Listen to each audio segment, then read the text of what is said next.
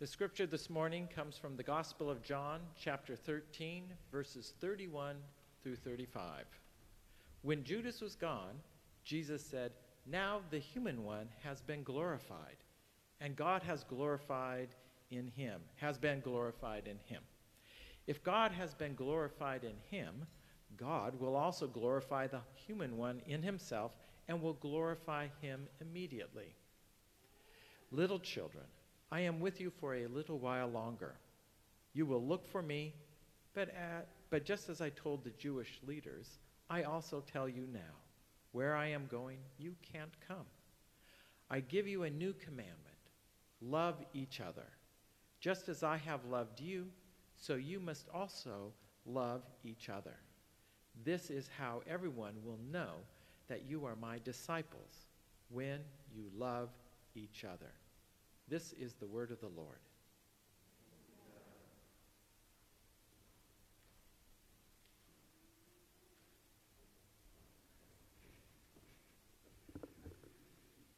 Good morning, friends, again. Yeah, good that response. You guys are learning. I'm proud. Um, so, if you don't really know me yet, uh, one thing you will learn is I love to ask questions. I, I love asking everyone questions. I love asking our young people, our kids, our students.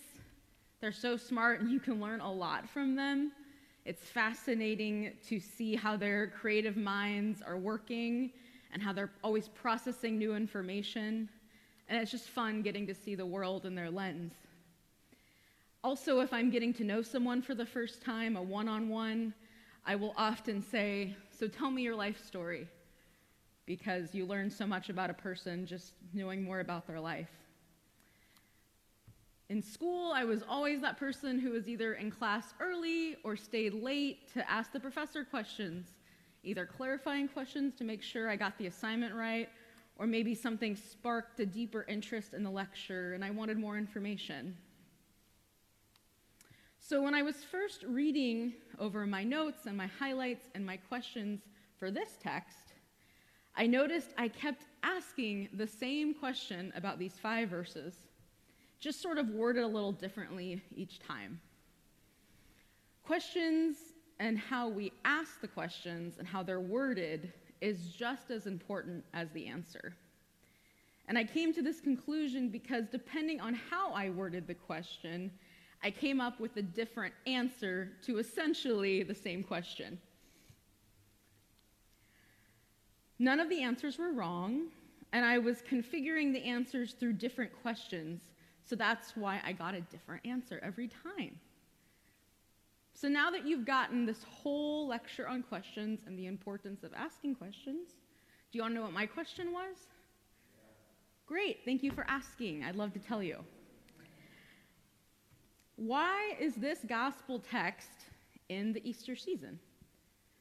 The question the way this question is asked, I could answer it in a very matter of fact way.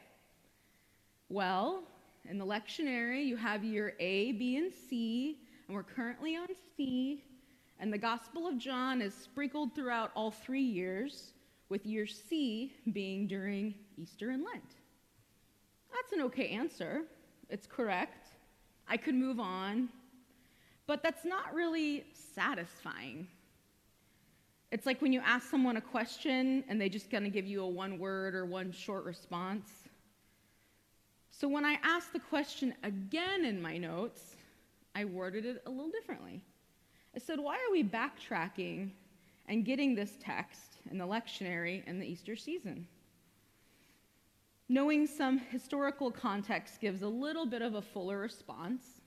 Well, this was a community threatened by division and lack of trust. So John shows up in the Easter season to focus on how to be the church. This the message is love one another. This is how we remain connected, and love is fundamental. We see that all throughout Scripture Jesus loving us, us loving Jesus, and loving one another, and that's how we're all connected.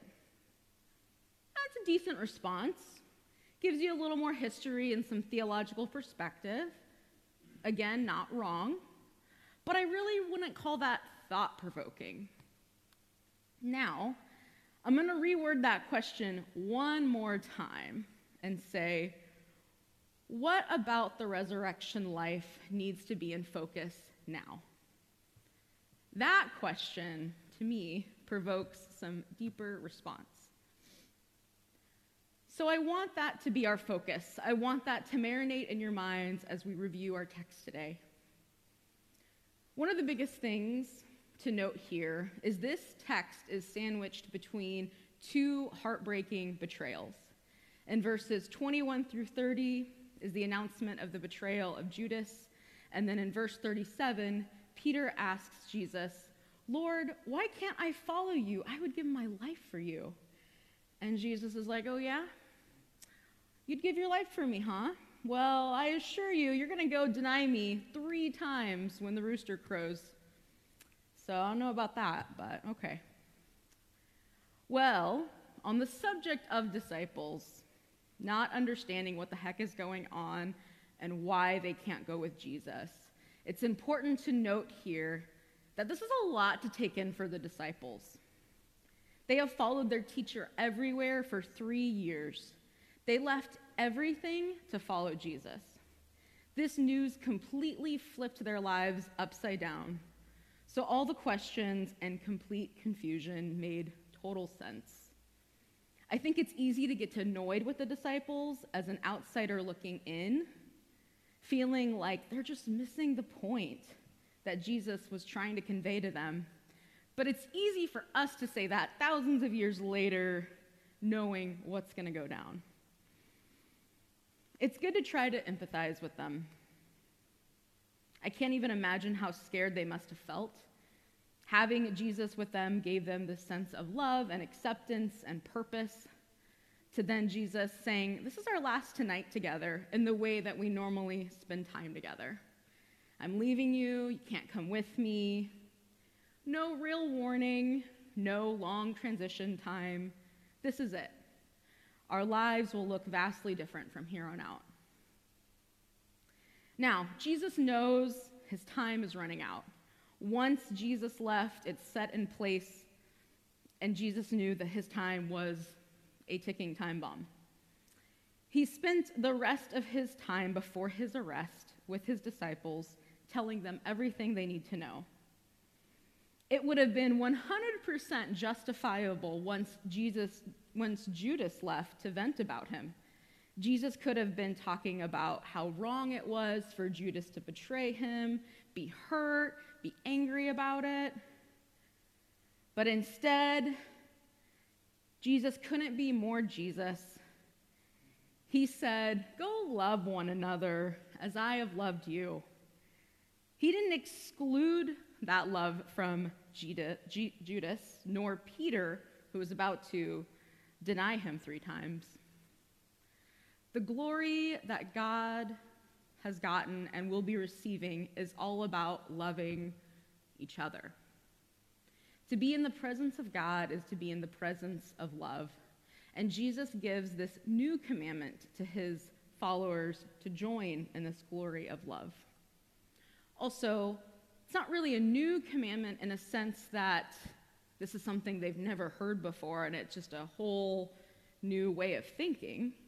It's just that all the commandments before was mainly Jesus speaking about believing in him.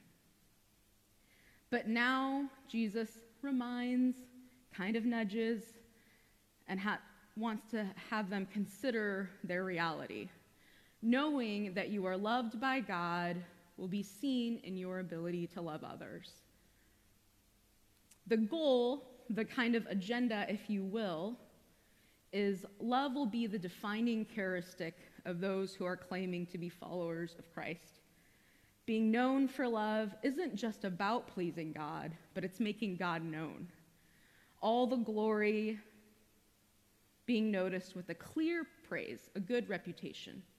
A reputation is built in a large sum of people coming to an agreement about a certain person, place, thing, event. The goal was it would be more clear who, who loved God based on how they treated others in hopes that that would build momentum by others wanting to experience that kind of love as well.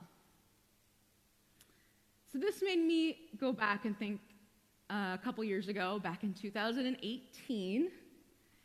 Probably don't need to say a lot about that year in detail. We all know what was happening in our country. It was a rough year. And during worship at my church, we started singing the old hymn They'll know we are Christians. If you're not familiar with that song, I'll read a couple of the lyrics. We will walk with each other, we will walk hand in hand, we will work with each other, we will work side by side. We will guard each person's dignity to save each other's pride. Yes, they will know we are Christians by our love. I couldn't sing it. I had big emotions and feelings, and I stood there and I cried. I wasn't even trying to actively protest the song, is that my body wouldn't let those words come out. There was too much pain, too much grief, and too much rawness, and I couldn't do it. And I think it's okay that I couldn't sing that song that morning. God still met me in that space. Our Creator understood. But I also think that God didn't want me to be stuck there because what part about the resurrection life needs to be in focus now? It was important, and it's still important, to figure out how to have love not look abstract. I didn't want to just flippantly tell people, I love you, love you, so flippantly to people and there be no authenticity there. So, how do you love each other in the way that God loved us, that brings God glory? Well, it's kind of a relief that our love towards one another is supposed to be in the way Jesus loved us and to bring God glory because that means the fake, ingenuine love doesn't count. Great, off the hook from being fake. Oof, what a relief. We've not enjoyed that. So now what? Well, we know that God is love, and that with God loving us and creating us is an act of love. Therefore, God is in us. And if I see the God in you and you see the God in me, that helps soften our hearts a little bit. We didn't have to do anything to gain God's love for us. So, why do we think others would have to jump through all these hoops to gain your love and acceptance? I'm going to say that again. Why we didn't have to do anything to gain God's love for us. So, why do we think that we would have to have others jump through all these hoops to gain love and acceptance? Sorry, not sorry. Just saying that. Now, I do want to make a clear point and say loving someone does not mean they have to be your best friend. You can love someone authentically and also have some boundaries. Just think that should be said. But when we see God in other people, it makes you want to help them if they're in need. It makes you want to show compassion. It makes you want to listen to their pain and have empathy. It makes you want to protect them against injustice that's coming their way. Friends, we're going to mess this up regularly, but it's not a good reason not to try and to retry every day. Sometimes we're going to kill it, but that doesn't give us a pass to not try the next day. And it's not an impossible commandment, but it's a challenging one, depending on the day, and that's okay. The important piece is to not give up. So, what about the resurrection life needs to be in focus now?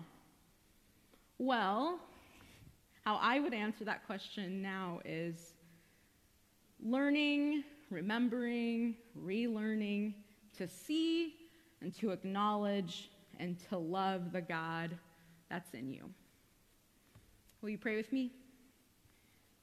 God, we thank you so much for you being here. We thank you so much for the gift of curiosity and asking questions. And God, I pray that you help us to see the God in each other. Uh, sometimes that's a challenge, sometimes that's a struggle, but we pray for grace in that and that you will help us and you will guide us and remind us every day. In your precious name, amen.